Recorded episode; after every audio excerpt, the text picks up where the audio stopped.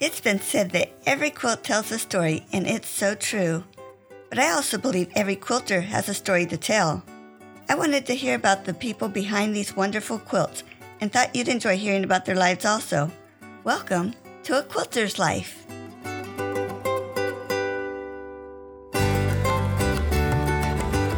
Sherry Herdman is one busy lady. With living half of the year in the Dominican Republic, she's able to volunteer with the Mariposa DR Foundation, helping to teach girls to sew.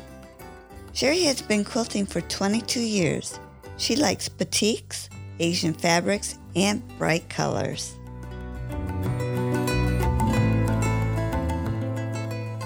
Sherry, I'm so glad to have you on A Quilter's Life today. Thanks for being on. It's my pleasure. I'm excited to do this. Oh, good. Let's start with where were you born and raised?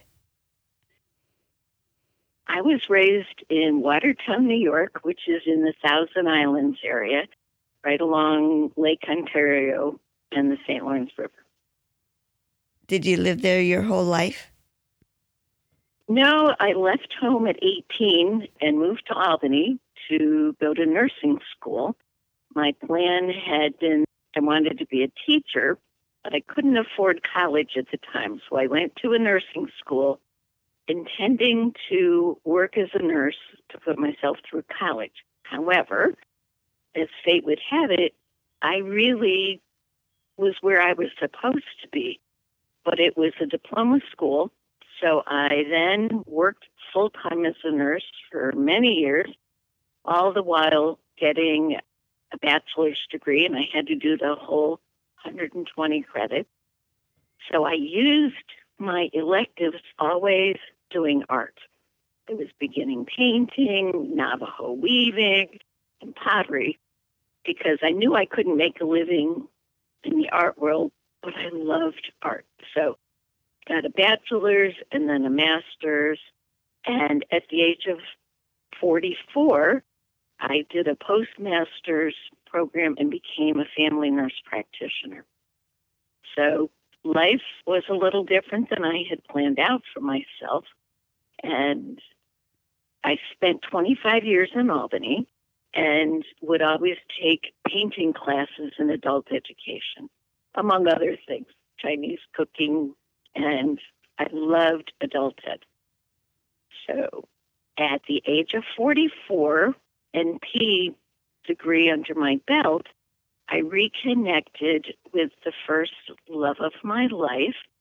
And 25 years after we had initially met in college, we got married. So I moved 300 miles west from Albany to the very rural part of Western New York. I became a brand new nurse practitioner, driving 45 miles to the office.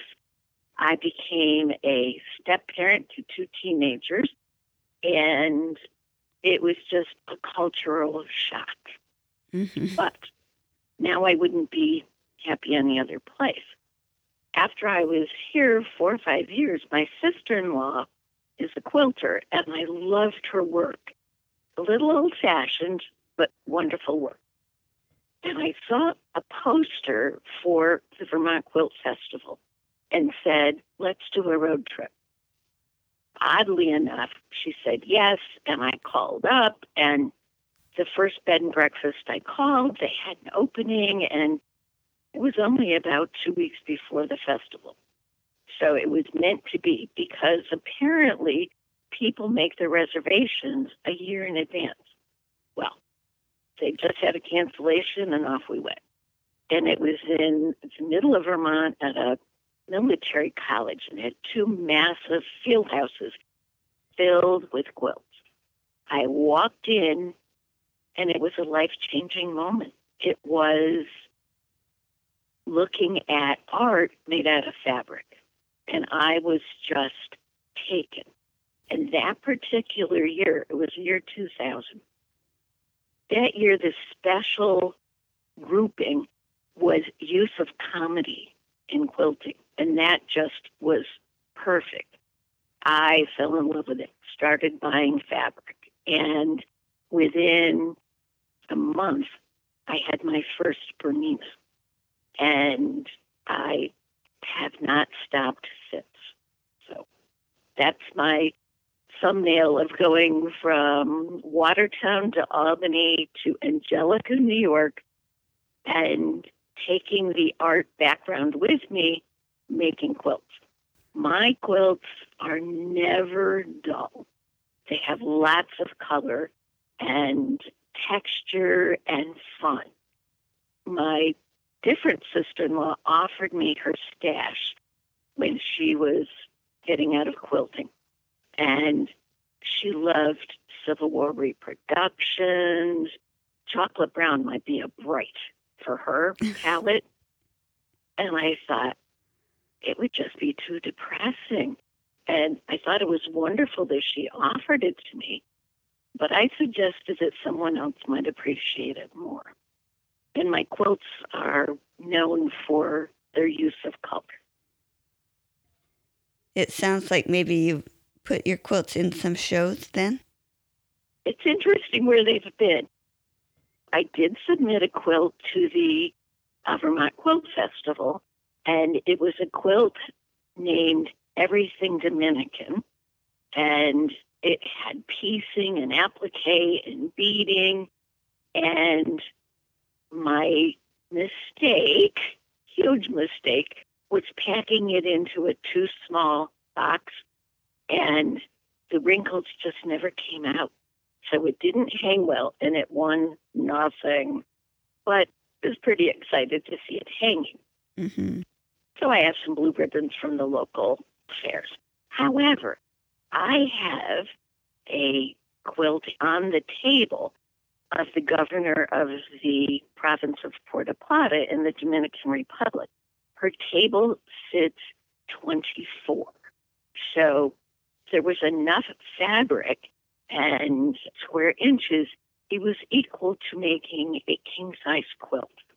And then the president of the Dominican Republic, and this goes back about eight years, he fell in love with it and commissioned a quilt. So that was pretty exciting.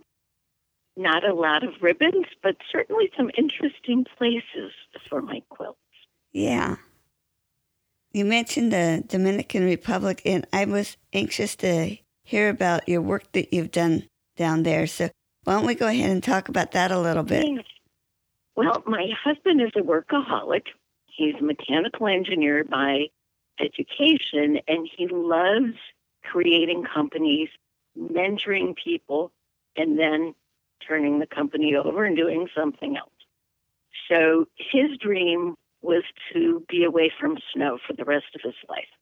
And we had, by serendipity, we were going to one of the islands and we got a call three days before saying, There's no airport, a hurricane wiped it out. You can go someplace else. And so we had taken night school Spanish classes. And we said, send us someplace where they speak Spanish. So we ended up in the Dominican Republic and fell in love with the people and the climate. And that was 1999. And for the next 10, 11 years, we looked for property each time that we would go. We're not really resort people, so we did that twice and said, no, not us. We found a wonderful condo to rent right on the beach in a small town, very sports oriented town. We ended up working with NYU College of Dentistry. They had a grant to bring students and residents and faculty to the north coast of the Dominican Republic to do dental work. So we would go for two weeks, work six days of clinic, and I would screen all of the patients and keep the students and staff healthy. My husband would end up keeping all the equipment working and wiring whatever community building we were using. Eventually, in 2010, through a connection of a friend of a friend, we found the exact right piece of property. So we bought a lot. We started building the house, and I knew that I was not going to sit on the beach and read books. I knew I had to have something to do. And I asked in the community and was referred to Patricia Suriel. Patricia has been in the Dominican Republic for more than 28 years. She's from Rochester, New York.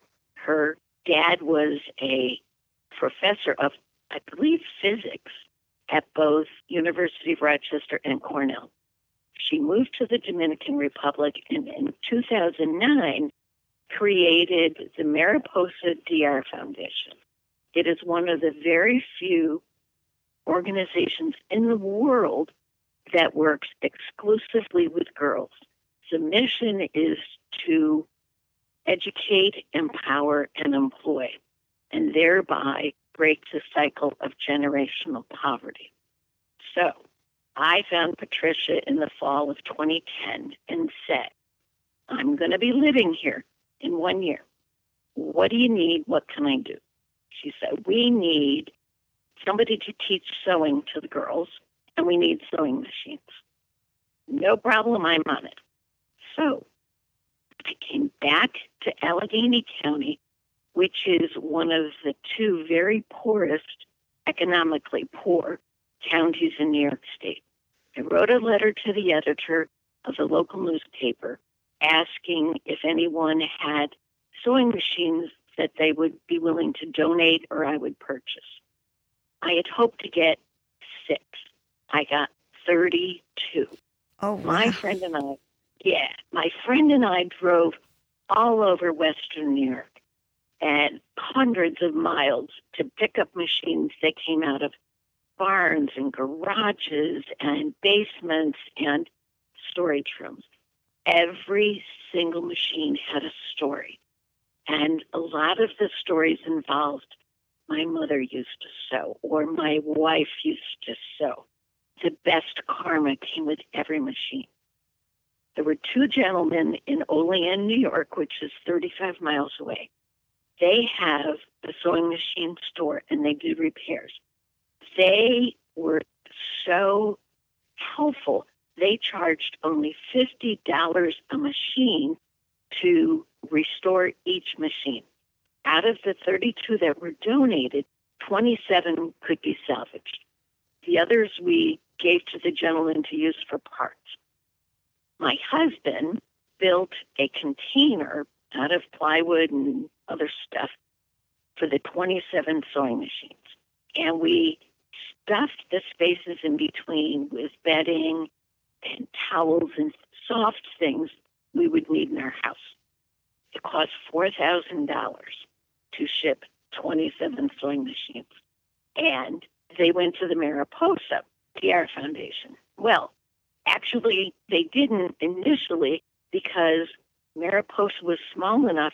It was operating out of a small apartment on the second floor of a house. So the 27 sewing machines came to our house, and I have a 16 by 18 foot sewing studio in our house in the Dominican Republic. So I stored the sewing machines and used them for the first two years of classes. I would go to a barrio. I would pick up the sewing students, bring them to my house first thing in the morning, feed them because you can't learn if you're hungry. And then we would have sewing class and I would take them back. And then in the afternoon, I would go to a different barrio get a different group of girls, pick them up, bring them to the house, feed them, do a sewing class, and take them home.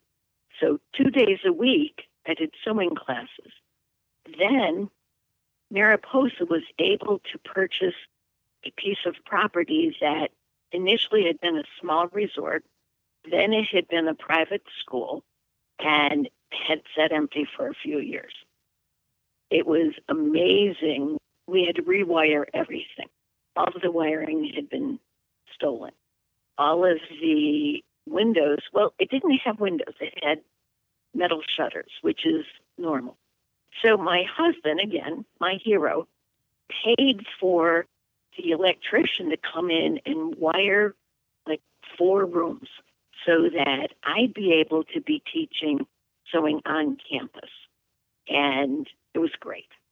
So the classes continued, and I could have bigger classes because before I could only pick up the number of students that would fit in my little car. So four at the most. And our goal was to teach girls something that they could use to make money, make a living. So we did that for a number of years. Then, unfortunately, I was involved in a pretty horrific car accident, and I wasn't able to lift the sewing machines or to bend over the girls as they used them. So then we did hand sewing, and we actually made a quilt with the different classes making different blocks. And now the sewing classes are taught by a paid teacher. And in the meantime, the Mariposa Foundation was given a grant and received about a ton, literally a ton, of used racing sailboat sails. The girls and the mothers of the girls were then making reusable items that were sold on Etsy and were sold locally in different shops. So they make reusable grocery bags that are indestructible because they're made out of steel material and you can wash them. That's great. They also were making cosmetic bags, messenger bags, backpacks, you name it. Some of the mothers were making a living doing this. Many of the girls were making a living doing this. And the program has grown from about a dozen girls in 2010 to over 150 girls at present. And Mariposa has been able to find full scholarships for several of the girls who have graduated from high school and are in college in North Carolina, in Iowa, in Seattle, and in Costa Rica. One of my very first sewing students, her name is Romali, and she was definitely not into sports, but she loved sewing. To this day, now we're talking, oh, 10, 11 years, I don't think she can sew a straight line, but she has the I'm going to conquer this attitude. She is finishing her junior year in college, and she spent the last two years of high school in Wales at an international school on a full scholarship. She will become a social worker. She aspires to get a master's and then come back and help make her country better. I am considered to be her mamacita. She has a wonderful mother whom I know and who has given me beautiful orchids. However, each of the girls in college has somebody that is like a little mother, which is what mamacita means, and who is available to them for support and I'm several hundred miles from Iowa. However, Romali and I stay in touch, I help guide her about decisions and health. So she's one of those success stories. And the sewing program has continued. Now, the other program in the Dominican Republic and the North Coast in my area is Inspire DR and Inspire DR is similar in its goals, but it's for boys. So their mantra is they want to help create good citizens, good husbands, good fathers. And it's a wonderful program. Well, I have two more sewing machines set aside for them. And hopefully in the fall, I'll be doing sewing classes with a couple of the Inspire DR boys to teach them how to fix kites.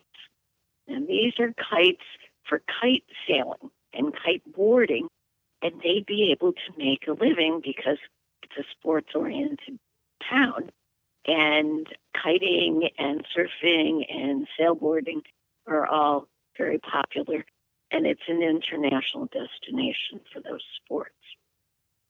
One thing I want to tell about Mariposa DR, in addition to the sewing program, they do health education, they do pregnancy prevention, they get all of the girls to the dentist on an annual or semi annual basis. They get physicals for the girls. When they need glasses, they get glasses for the girls. School in the Dominican Republic is three hours a day. It is minimal.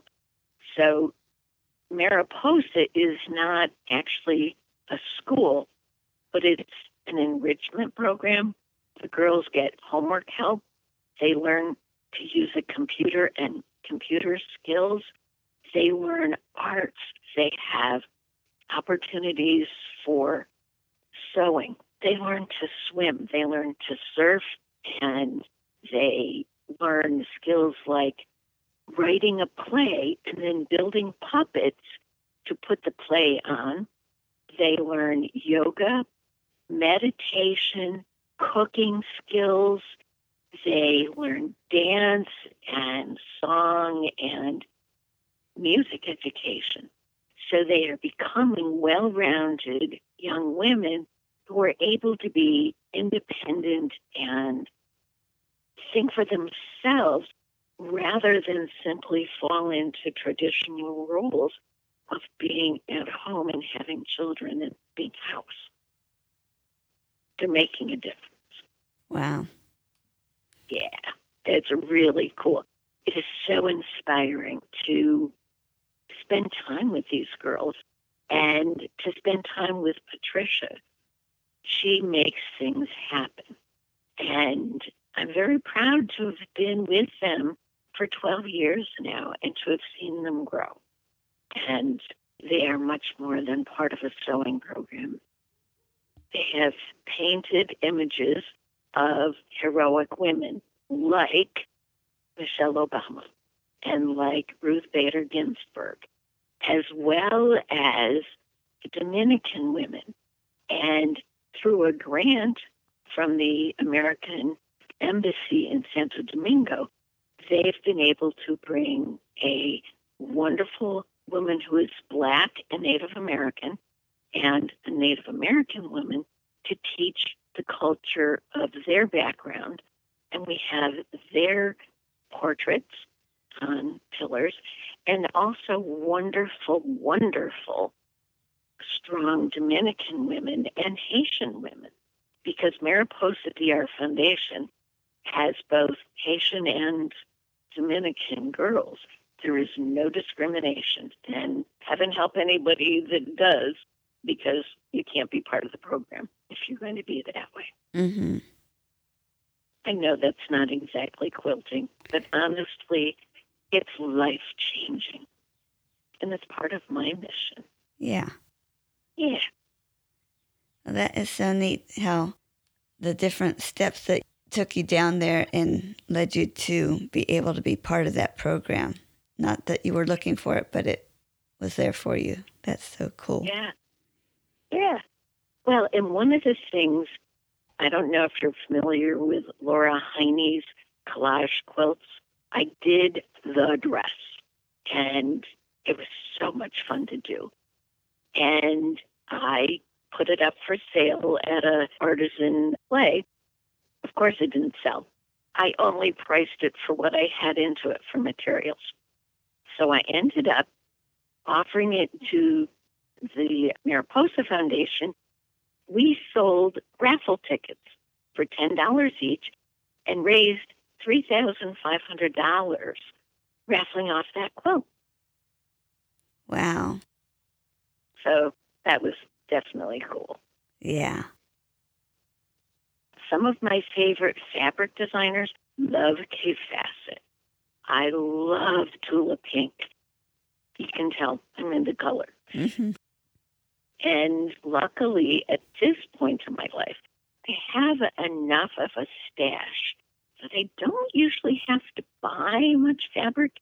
That doesn't stop me from buying fabric, but you know, this morning I was quilting some table runners and thought, hmm, it needs an interesting binding.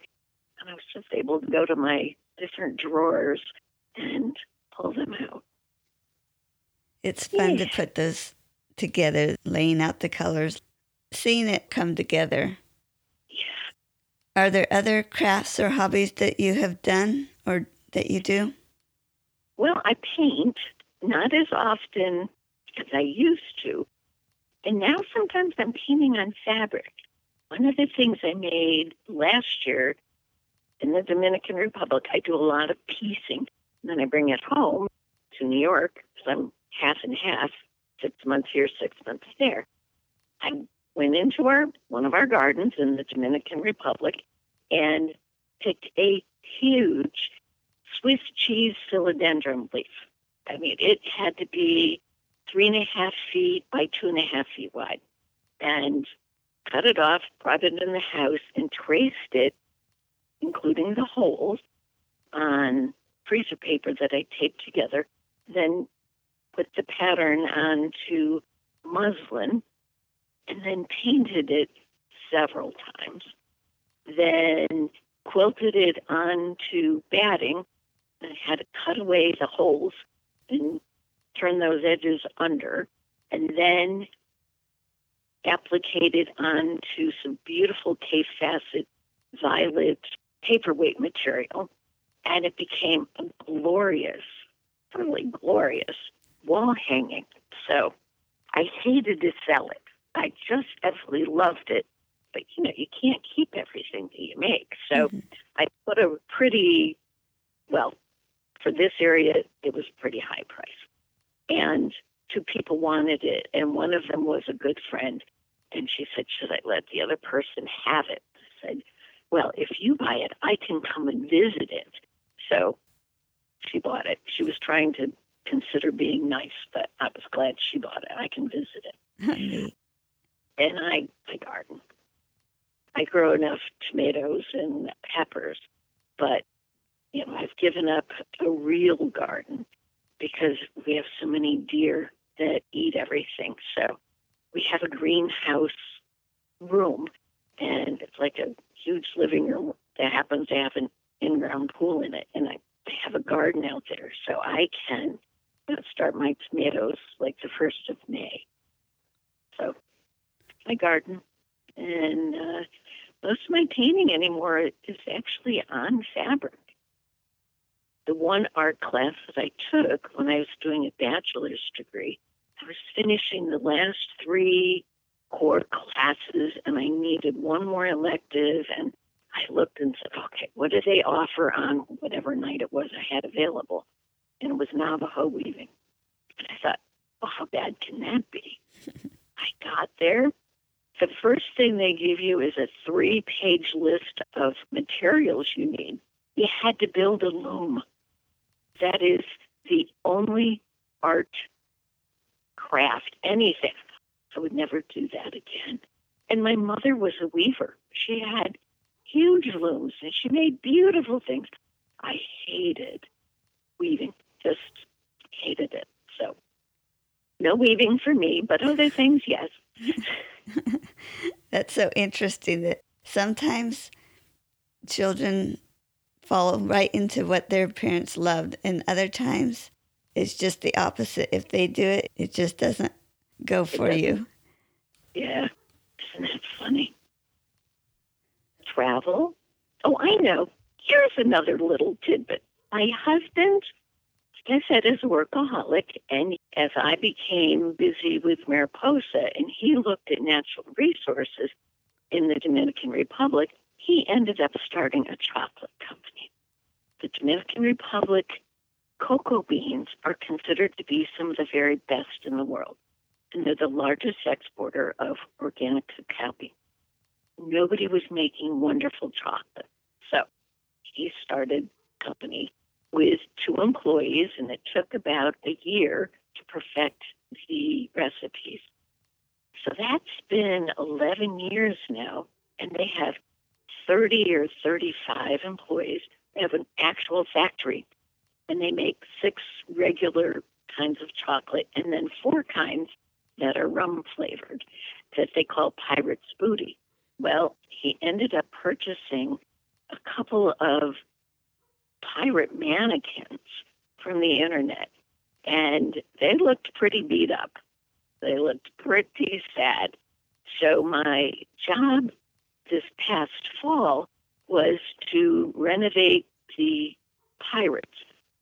So I did. They got new scarves and they got repainted, and that was actually a whole lot of fun.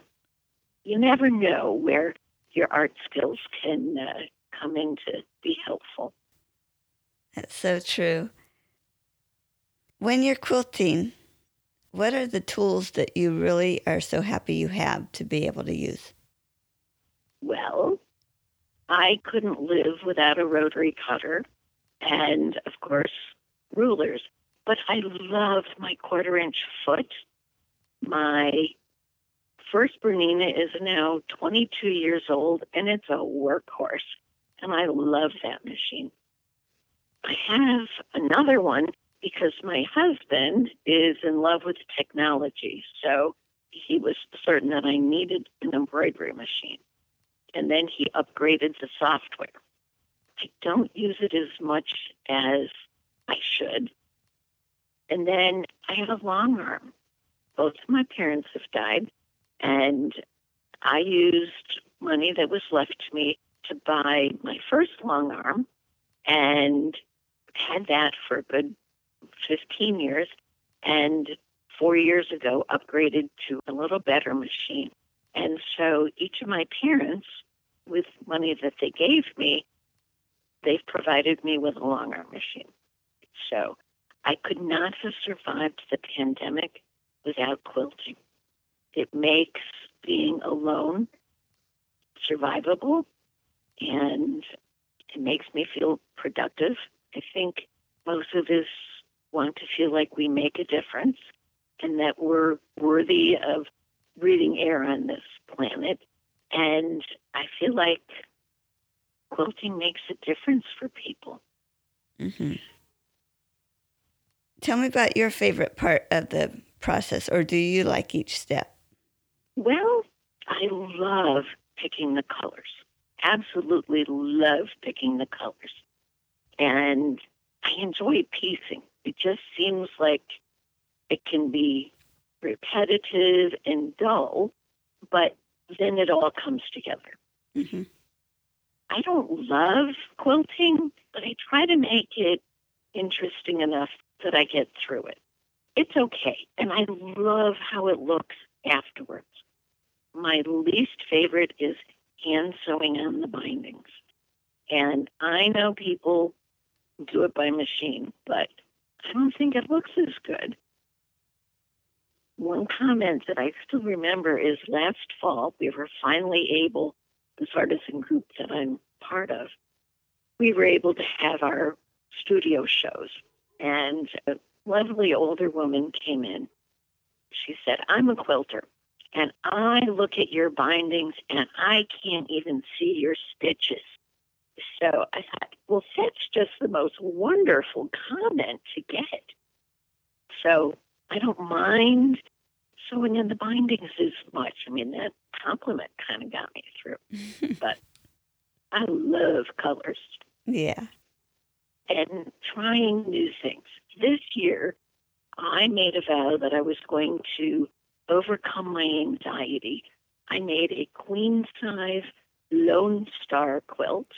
I made a Storm at Sea, which I'd been intimidated by and I made a Tula Pink quilt that I had bought a kit. It had 42 prints, and then you had to buy black and white. And it was a huge pom pom. The center was all wedges that it looked like a mill wheel. And I thought, oh, I'm not sure I'm up for this. It was fabulous. I mean, probably one of the most interesting quilts that I had made. And I had owned the fabric for a couple of years. I was just too intimidated to cut into it. But oh, just so much fun. And the other thing that I absolutely love is helping somebody that's never quilted before make their first project and to see them absolutely fall in love with it. It's just so much fun. And and to say things to them like there are no mistakes. These are artistic choices. So that's probably one of the most fun parts. Yeah. Uh, cleaning up my sewing studio, not so much. That's not much fun. I keep thinking I'm going to do that, and then I walk away. uh, I still haven't taken a picture of it because it's just too messy. But I'm always anxious to get to that next project. Yes. Well, I usually have a few, uh, you know, ongoing so that if I need to wait for something on one of them, I can pick something else up and, and keep going. Right now, I have so many top flap quilts and two queen size quilts that I made over the winter. Now I'm big into quilting them. And I had a very unfortunate thing happen on Monday morning. I'm quilting away and life is good. And lo and behold, on my long arm, I will add, the needle fell out and into the machine. And the machine immediately turned off. So I went looking for the piece because needle broke. Couldn't find it. Turned it on as soon as I would push needle up, turned right off. So called my friend who came. We took the frame apart to get the machine off, drove up to north of Rochester to leave it to be fixed. And I thought, oh, it's a fatal error. Oh no, how am I going to buy another one? Oh no. Turns out it's the timing. I had probably been quilting for two hours, and I'm sure the vibration of the last several days loosened, and I never thought to check the tightness of the needle. So, right now, I am putting bindings on small projects because my long arm is in the hospital. In the grand scheme of things, it's a blip. It's not like war or death. So, yeah. Yeah. Yeah. Anyway, that's my, oh my gosh, what am I going to do? I have such good friends that are willing to come and help carry heavy machines and go with me. That's great. Do you happen to have a worst quilting experience? Yes, actually. it was early on in my career, and I made a lap quilt that included lots of trees and pieced a deer, and the deer all looked like disabled deer. You know, the legs were not ideal and that kind of thing. But it was still early on, and I loved it. I also will dye silk scarves, paint them and dye them, and use them and sell them.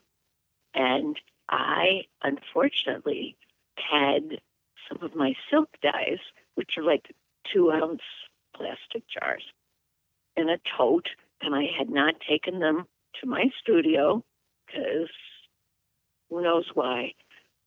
And our Labrador Retriever puppy got into the silk dye, and it ended up all over this quilt. The dog had a blue tongue. The dye obviously stained the lab quilt and some sheets on the bed. So that was a lesson learned. And, you know, I still use the quilt because I like to look at it and say, boy, I've come a long ways. I think I could do deer that really looks like deer now. so I would say that's probably my worst. There's not much in quilting that can't be fixed or turned into a positive. Yeah. What do you think drew you to making quilts rather than spend your time on doing something else? to me, it was like painting with fabric. And I'm such a practical person. I knew in life I could never make a living as an artist, but I loved art. So that was just like an epiphany.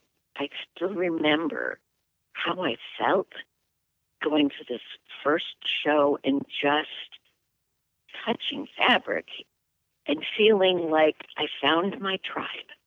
It just was like I found where I belong.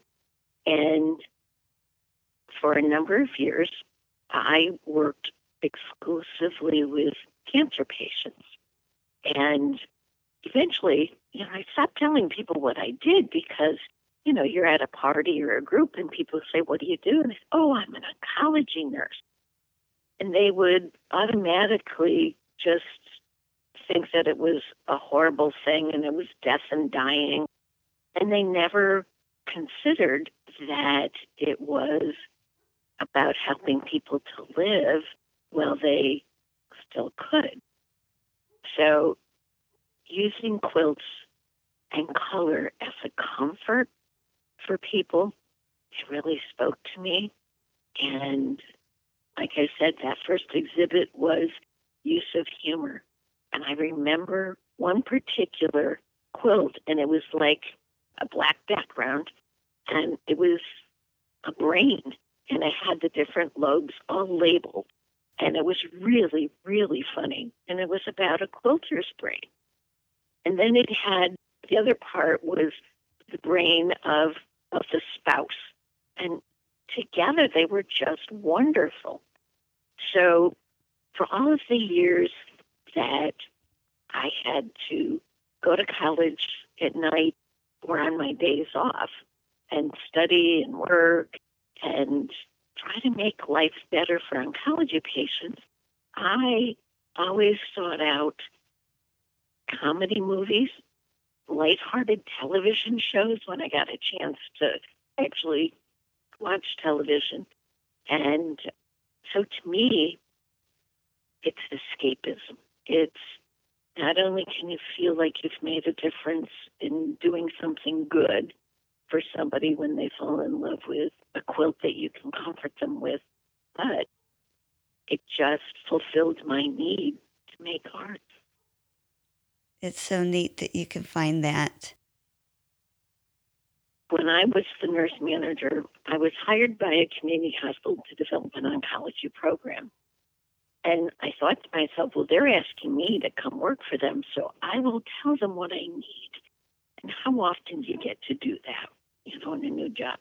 Mm-hmm. I said, I want to be able to hire my own staff because only people that want to work with cancer patients should be working with them. So they said, okay. So we did. Have wonderful staff. And one of the things that we did is we would have a theme day once a month. And the first one was t shirt day, and all the staff were allowed to wear a t shirt. We had extra t shirts so that when the doctors made their rounds, if they didn't wear a t shirt, we gave them one. And we would have people coming out of their rooms to see what, what everybody's t shirts were. And we had hat day and funky jewelry day and silly shoe day and any number. And we did a lot of transfusions, and so the lab, they would dress up on our theme days. And the person from dietary that delivered the meals to our patients, they dressed up because they were part of the team. So it was really team building. Mm-hmm. Well, my baby came along one day, and my staff gave me a beautiful ringlet of fresh flowers to wear on my head with little ribbons down the back, kind of a Mother Nature sort of thing. And I wore it all day. I was thrilled and delighted. And I have to tell you, when I went to the cafeteria and I went to meetings that day, nobody thought a single thing about it. They just thought it was another theme day. But patients would call and say, I'm coming for my three day chemo. Is it a theme day? because they wanted to be able to wear you know, the, the hat or the shoes or the whatever it was that day. It honestly brought families together who would dress for the day. Just another use of humor to support people. Well, thank you so much for, I want to say your service, but all that you did for those patients. Many know that I have a granddaughter that went through leukemia. Ooh. She's doing really well now, but she was diagnosed at two and a half. And oh, she's in the first grade and she's a fireball now. oh, I love that. Yeah, so I so appreciate all the doctors and nurses and everyone on the team that helped her. It's so needed. And you know, I just love the people that are willing to do it. I was so glad about your granddaughter. And you know, things have just made so much progress over the years. I remember giving tamoxifen as an investigational drug, and I would go in on weekends to hand it out morning and evening because I was the only nurse approved to hand out investigational drugs. And now it's not over the counter, but it's pretty darn close. So lots of progress. Yeah. Could you share a quilting tip with me? Yes, actually, I turned this into Fons and Porter and got a free year of subscription. My tip is when you're trying to thread your machine, and many of us have machines that are older than when they had, you know, the self threading. Mhm. And so you take a flat headed quilt pin and put it behind the needle, and you can see the hole. Makes it much easier. Oh, interesting.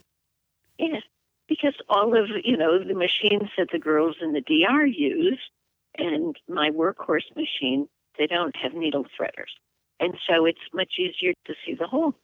Yeah. Yeah, What a great tip. Thanks. you're welcome. Well, thank you Well- so much. Oh, my pleasure. This has been delightful. Oh, thank you. Thank you, thank you. Uh huh. Bye bye.